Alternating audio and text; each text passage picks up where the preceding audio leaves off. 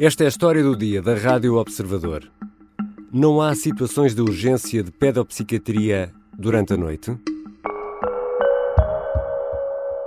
As medidas que tomamos têm uma outra característica, é que todas são sujeitas à avaliação. Isto é, vamos implementar este modelo e daqui a umas semanas, a uns meses, estaremos em condições de avaliar se o que aconteceu foi o que nós esperávamos. A 2 de março, a urgência de pedopsiquiatria no Hospital Dona Estefânia, em Lisboa, passou a encerrar entre as 8 da noite e as 8 da manhã. Lisboa serve toda a região metropolitana e todo o sul do país. Manuel Pizarro, o Ministro da Saúde, que ouvimos há instantes, admite rever a situação caso se justifique. Há quem entenda que não é necessário um serviço de urgência de psiquiatria para crianças e adolescentes aberto 24 horas por dia, 7 dias por semana. Mas há também quem defenda uma solução intermédia. Vou conversar com Pedro Caldeira, médico, diretor do Serviço de Pedopsiquiatria do Hospital Dona Estefânia em Lisboa. Eu sou Ricardo Conceição e esta é a história do dia.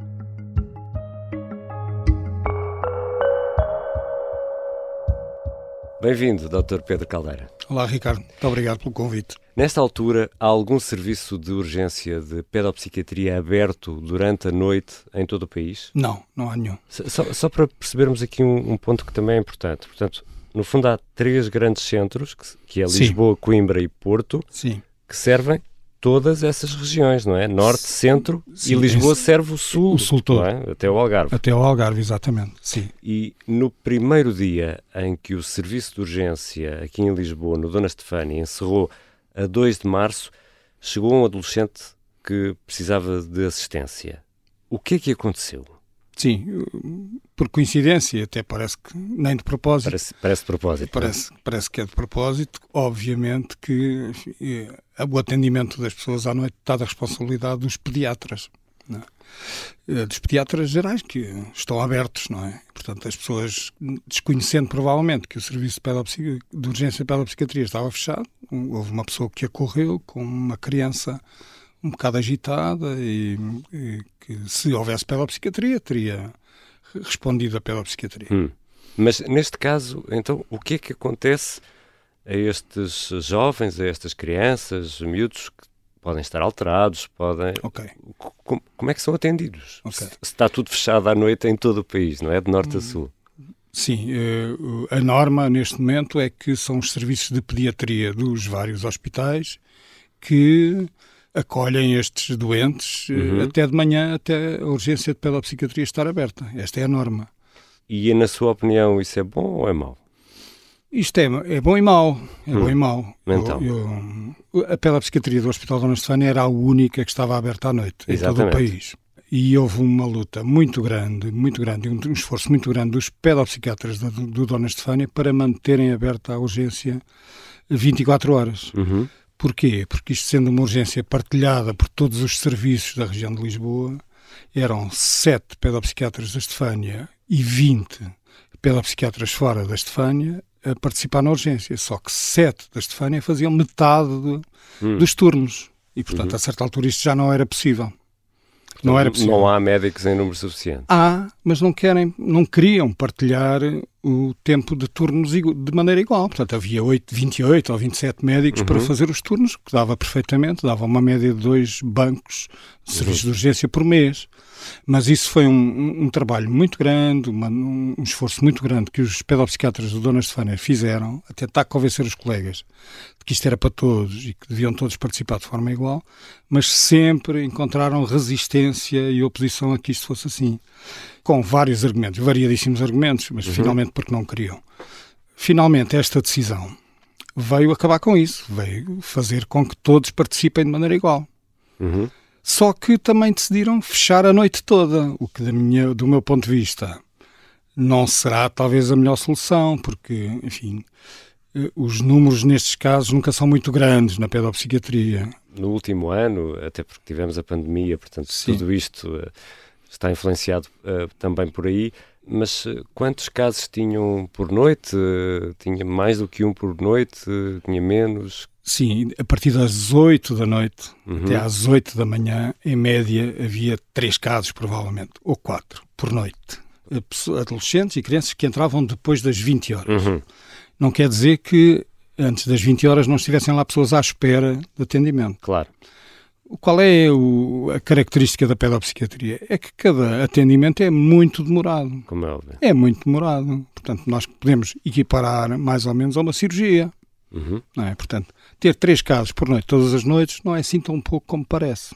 Ou seja, é preciso ouvir, é preciso. É preciso ouvir e é preciso às preciso vezes tomar decisões. A, ganhar a confiança do doente. Exato, também, é? exato. E é preciso às vezes tomar decisões. Bem, isto de facto há um risco aqui de morte, da pessoa uhum. vai, quer se matar ou não. Isto é uma coisa que, pronto, claro. que nós conseguimos conter e depois passa, não é? Portanto, não, não é assim tão pouco.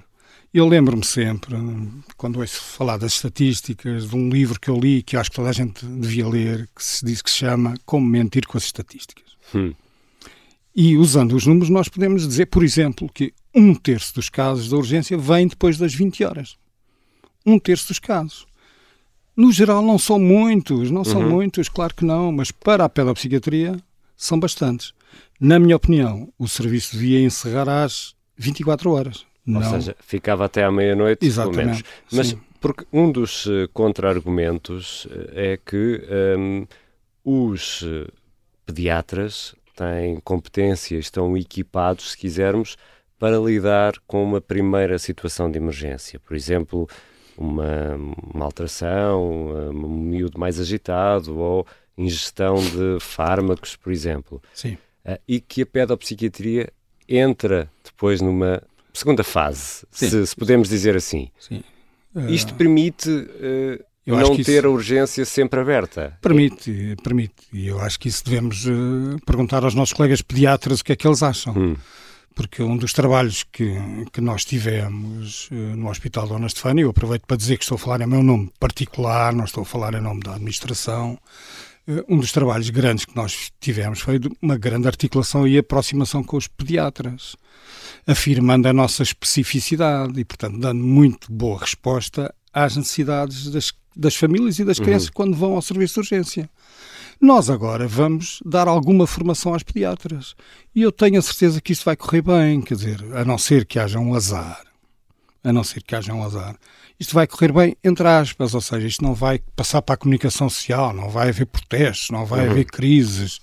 Eu acho que isto tudo se resolve, porque estas pessoas são silenciosas, já têm muitos problemas em casa, têm mais que fazer do que andar a protestar. Mas no Porto, no Porto, e em Coimbra, que as urgências já estão encerradas à noite já há Sim, algum já tempo. há muito tempo. Há muito tempo e, e têm características diferentes. Não se sente essa necessidade Mas é como também. lhe digo, é diferente. Não, não se vai sentir a necessidade. E, mas as características do Porto e de Coimbra são diferentes das de Lisboa, de facto. Mas em quer que, em termos de quantidade de serviços que há na, à volta uhum. e, portanto, querem capacidade de resposta para consultas. Uh, há menos espera para consultas uh, uhum. no Porto e em Coimbra e depois não há esta distância eh, tremenda, não é? E como digo, isto em Lisboa também não se vai, ninguém vai protestar, não se vai sentir. Mas, Mas eu acho que é uma diminuição da qualidade dos cuidados. Quanto tempo, por exemplo, o Dr. Pedro Caldeira demora uns pais a conseguir uma consulta de pedopsiquiatria para, para os filhos aqui na Dona Estefânia, por exemplo? Bom, depende das idades. Na primeira infância, neste momento, nós estamos com uma espera de três meses, dois meses, três meses, quando nunca tivemos lista de espera, até o ano passado. E isso agravou por causa da pandemia? Agravou depois da pandemia, sim. Depois de, em 2021 agravou. Eu, eu, até aí nós tínhamos conseguido dar sempre resposta num mês. Mas na segunda infância, por exemplo, são quatro, seis meses de espera.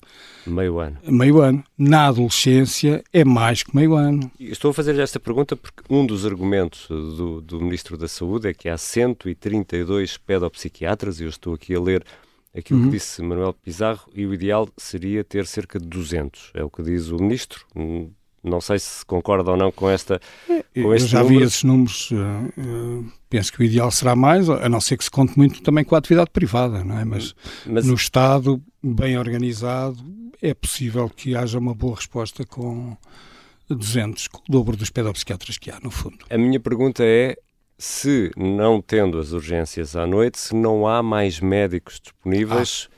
para facilitar ah. e diminuir esse tempo de espera que me estava ah. a descrever. Vai haver vai haver e é, isso vai... Isso ainda não se isso, sente agora neste não, mês. E isso vai beneficiar sobretudo os utentes do Hospital Dona Estefânia. Uhum.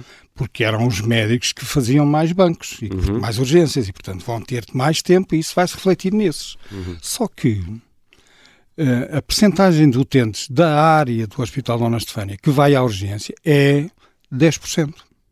Uhum. Portanto, os outros 90% são de outras áreas de outros hospitais que faziam, os colegas faziam um banco, às vezes dois bancos por mês. Uhum. E agora vão passar a fazer um, meio, portanto a diferença não vai ser assim tão grande na capacidade de resposta. Nem acho que isto deva criar a ilusão de que vai resolver o problema da resposta em termos da saúde mental infantil e juvenil. Não vai. Os utentes do Hospital Dona Estefânia penso que vão ser mais beneficiados com isto. Portanto, é vantajoso para eles, em sua Deste opinião. ponto de vista, é. Agora, do ponto de vista da articulação com a pediatria, do espaço que a pedopsiquiatria deve ocupar na saúde e no ambiente hospitalar, isto depois tem consequências a mais longo prazo. Então, é? mas qual é o seu grande receio em relação a isto? Porque eh, na prática está aqui a propor quase que um meio, uma meio, Uhum. um meio termo, Sim. que é, em vez de fechar às 8 da noite, fechar Sim. à meia-noite. Eu não tenho grande receio. Qual é, qual é que Não seria a grande grande vantagem? A grande vantagem é a qualidade dos cuidados e a tranquilidade dos pediatras e uma maior harmonia e uma confiança nos serviços, que é uma coisa que eu acho que é muito importante. Que eu acho que é muito importante. Eu não tenho grande receio, acho que isto vai, vai andar, vai correr. E, e- e da, sua, da sua experiência profissional, temos hoje eh, mais crianças e mais jovens a precisar de ajuda e de acompanhamento do que tínhamos antes da pandemia? Podemos falar aqui num antes e depois? Olha, podemos, podemos sim, e são fenómenos que não estão completamente compreendidos. Mas eu quero apontar pelo menos dois fenómenos. O primeiro foi um grande aumento da sensibilidade em relação às perturbações do espectro do autismo, Uhum. os primeiros sinais das perturbações do espectro do autismo, e nós não percebemos ainda se houve mesmo um aumento ou se é um aumento só da sensibilidade. Mas nas crianças pequeninas, todos os serviços estão inundados de suspeitas de perturbações do espectro do autismo. No país e no estrangeiro. E não se sabe exatamente porquê.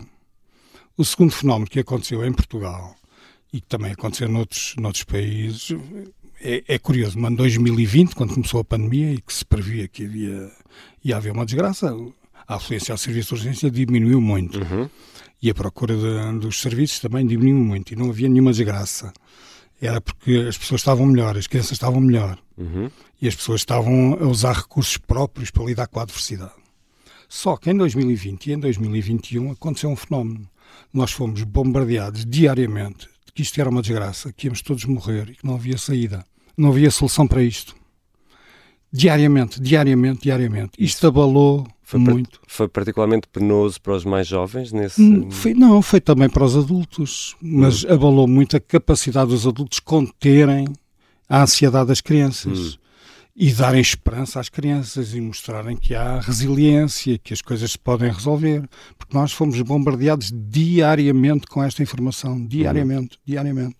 E isto eu acho que depois eh, resultou num aumento muito grande de perturbações depressivas e de ansiedade, sobretudo nas crianças mais velhas e nos adolescentes. Isso de alguma forma se refletiu, ou há, ou isto é verdade, há, há um aumento nas tentativas de suicídio entre os adolescentes ou não? Ah, provavelmente sim. no- Mas no global. dados. Há dados. Nós, eh, nós temos muito. Há alguns dados, os colegas da pediatria fizeram um, um trabalho recente que mostram que há um aumento destas, destas, das ingestões medicamentosas, por exemplo, que passam sempre pela, pela pediatria. Mas outro fenómeno que aconteceu, foi um fenómeno bem intencionado, que foi chamar a atenção para os problemas de saúde mental Uhum. infantil dos jovens e, e das crianças que estavam a sofrer, coitados. Pronto, isto de certa maneira aumentou a sensibilidade, aumentou também eh, enfim, a procura de serviços porque, enfim, porque Uhum. sim, porque eh, não há tanto estigma, estigma, mas isto também teve como consequência diminuir a capacidade que os jovens têm de lutar com a própria adversidade, de lidar com ela. De serem de- eles capazes de serem capazes de, enfrentar a- usar os seus próprios recursos para enfrentar eh, situações adversas. E, portanto, este aumento da sensibilidade. Ai, temos que falar muito da saúde mental infantil e juvenil. Uhum. Isto para nós, que não se traduziu em nenhum aumento da oferta, Uhum. claro que inundou os serviços. então, claro que inundou os então, serviços. Então, nesta altura, como é que estamos no que toca ao apoio e à assistência que é necessário dar? Estamos assim, estamos com listas de espera. Estamos mal. Estamos com listas de espera, as pessoas protestam. Não se ouve protestar. As pessoas têm mais que fazer.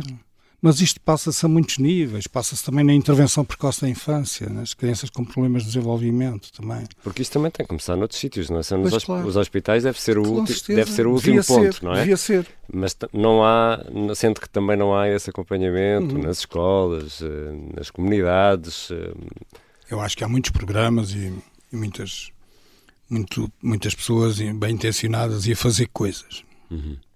E portanto eu não consigo dizer que não há Agora drena tudo. Quando as coisas correm bem, quando é tudo mais ou menos hum, suave e moderado, okay. mas quando começa a aparecer complicações, drena tudo para a pedopsiquiatria. E como é que se resolve isto? É com mais médicos? É com mais Eu estruturas? Que, é... O projeto do, do ao Programa Nacional de Saúde Mental, uhum. que tem um projeto do, chamado Pedopsiquiatra Comunitário. Enfim, que no fundo é colocar pedopsiquiatras ligados aos hospitais, mas a trabalhar na comunidade, uhum. nos agrupamentos de centros de saúde, que eu acho que é uma boa solução, é uma boa ideia.